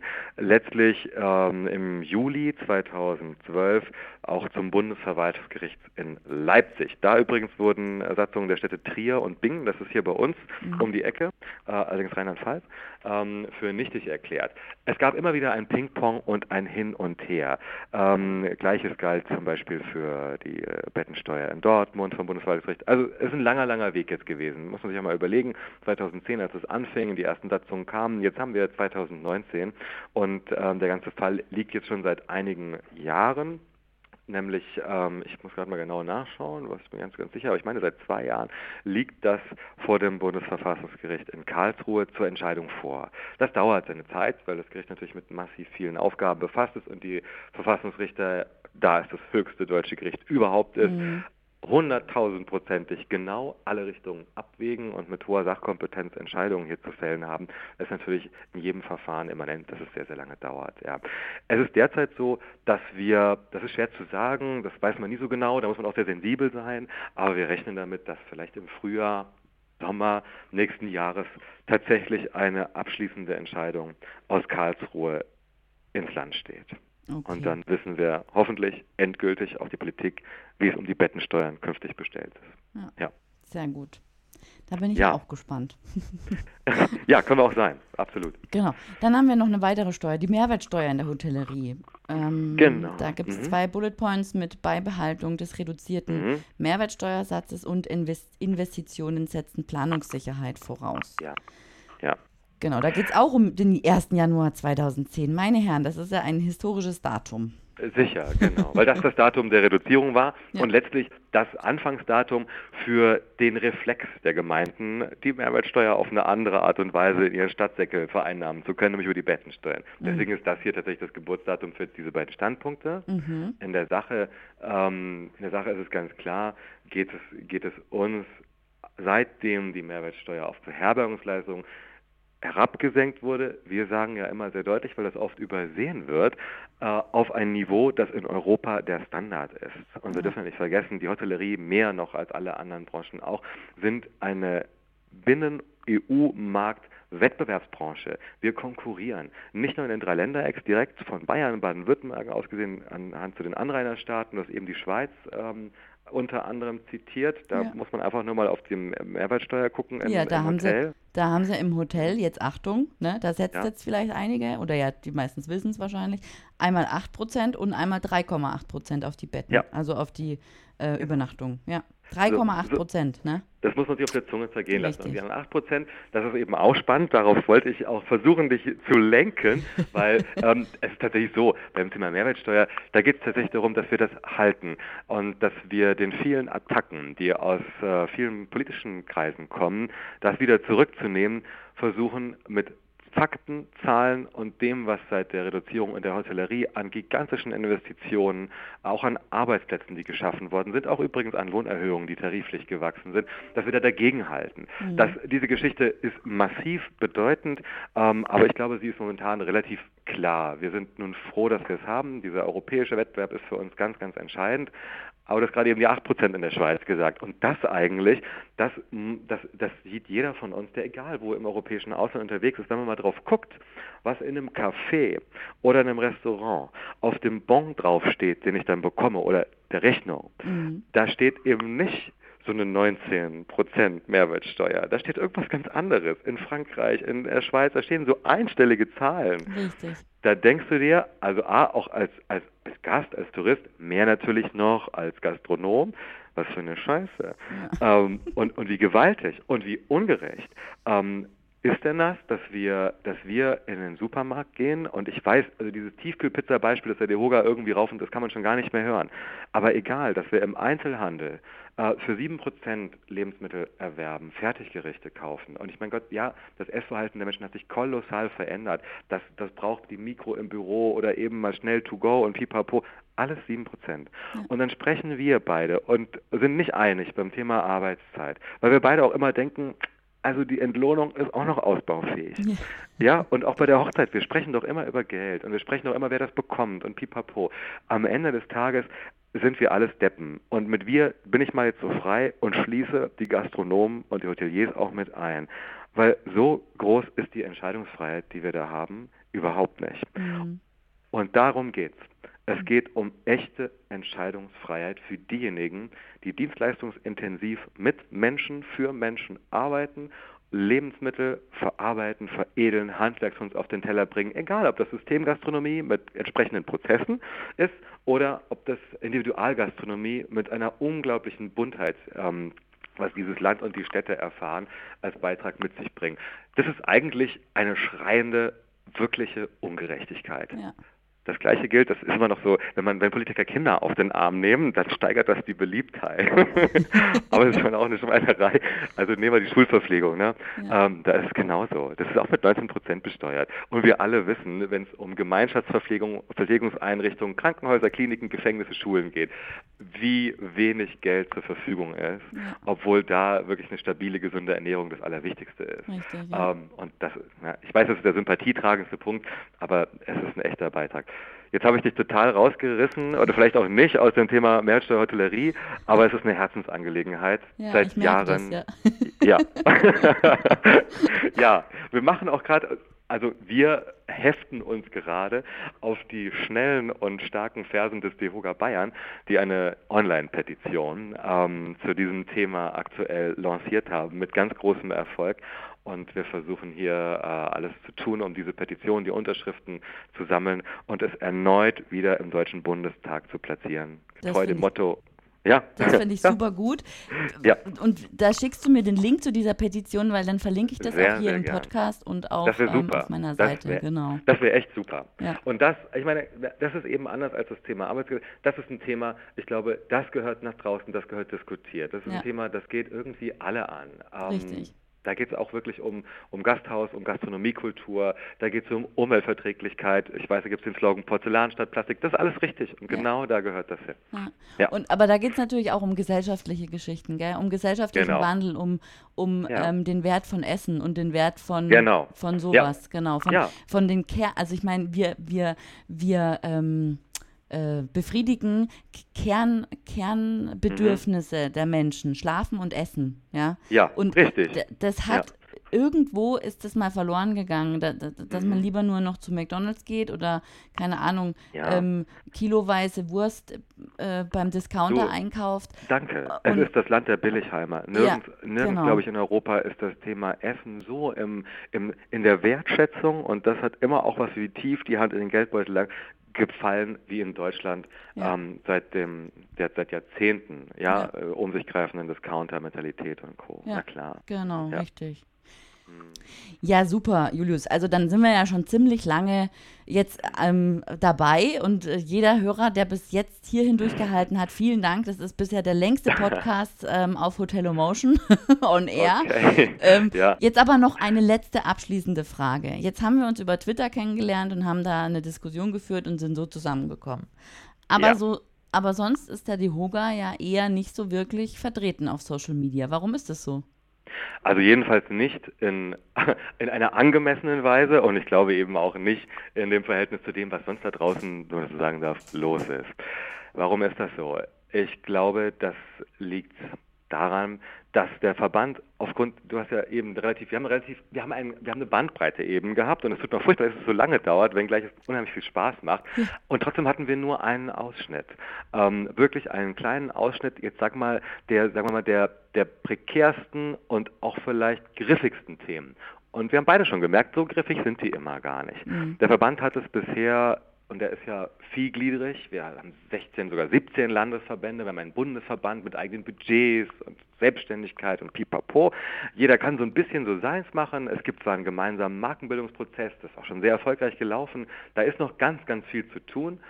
Eine gemeinsame digitale Kommunikation, eine gemeinsame digitale Strategie, die gibt es eigentlich in dieser Form noch gar nicht. Und das ist auch der Grund dafür, warum wir auf Social Media so, ich sag mal, unterschiedlich stark vertreten sind. Du wirst in Yoga Bayern relativ häufig sehen, recht stark sehen. Du wirst so unsere Gehversuche hier und da sehen und ähm, mich auf Twitter.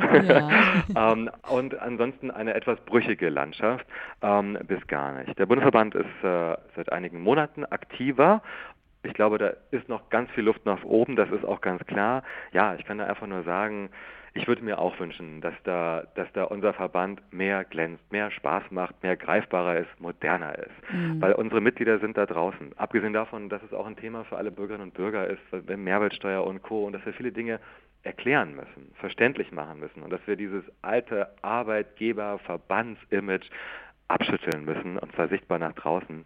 Ja, die Frage ist richtig, ich bin da voll bei dir. Ich kann gerade einfach nichts Schöneres dazu sagen, als okay. dass wir haben sau viel zu tun. Ja. Und jeder Druck, ja, jeder Glaube an den Verband und dass wir das Richtige prinzipiell in den Sachen machen, der sollte auch dazu führen, dass man den Mund aufmacht und sehr deutlich diesem Verband auf die Füße tritt. Und das das hat uns beide auf eine ganz charmante Art und Weise zusammengeführt. Ich hatte ganz andere Begegnungen, das habe ich auch schon gesagt, mhm. die aber auch am Ende zu einem persönlichen Treffen mehrfach hier schon geführt haben. Das muss man machen. Ja. Verband ist so ein bisschen Branchenallgemeingut. Ja, idealerweise ist man Mitglied, finde ich. Das ist auch dazu äh, zu sagen. Aber ähm, da darf, da soll man mitreden. Dafür ist er da. Und also ja. sämtliche DEHOGA-Verbände, die es da so gibt da draußen, ja. sind natürlich herzlich eingeladen, jetzt mal im Hotel Emotion on Air Podcast zu starten. Ne? Also ich erwarte jetzt natürlich zahlreiche Anrufe von anderen Interessenten, die mit mir über Dinge ähm, des Verbandes sprechen möchten. Da stehe ich gerne zur Verfügung und gebe so die nötige Starthilfe vielleicht.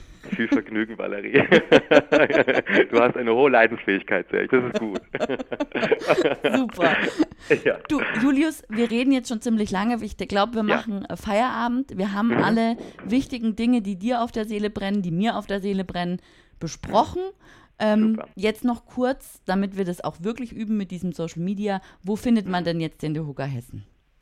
Also auf Social Media oder im klassischen World Wide oh. Web unter droga-hessen.de natürlich. Ja. Ähm, auf Twitter findet man uns, auf Facebook findet man uns und auf Instagram. Da reicht es eigentlich, wenn man Dehoga Hessen eingibt, dann findet man uns auf diesen drei klassischen Kanälen. Super. Und jetzt noch eine Sache. Wenn ja. ich jetzt ähm, gleich darüber berichte, dass wir einen äh, Podcast gemacht haben und ich dich dann mhm. tagge, beziehungsweise den Dehoga Hessen tagge mhm. in meiner Story, Würdest ja. du das denn reposten? Natürlich, das ist ja wohl nicht dein Ernst. Voller Stolz, aber ja, na klar, du, ich finde das echt ganz toll, das ist eine super starke Nummer. Ähm, ja, cool. Klar. Super. Ich wäre schön bescheuert, wenn nicht, na klar. Gut, Julius, ja. dann vielen Dank für das tolle Gespräch und äh, ja. bis bald. Valerie. Du, ganz vielen Dank. Vielen Dank für deinen, deinen Einsatz, dein Engagement. Ich finde das großartig. Ganz vielen Dank fürs Zuhören, für den Langmut und tschüss.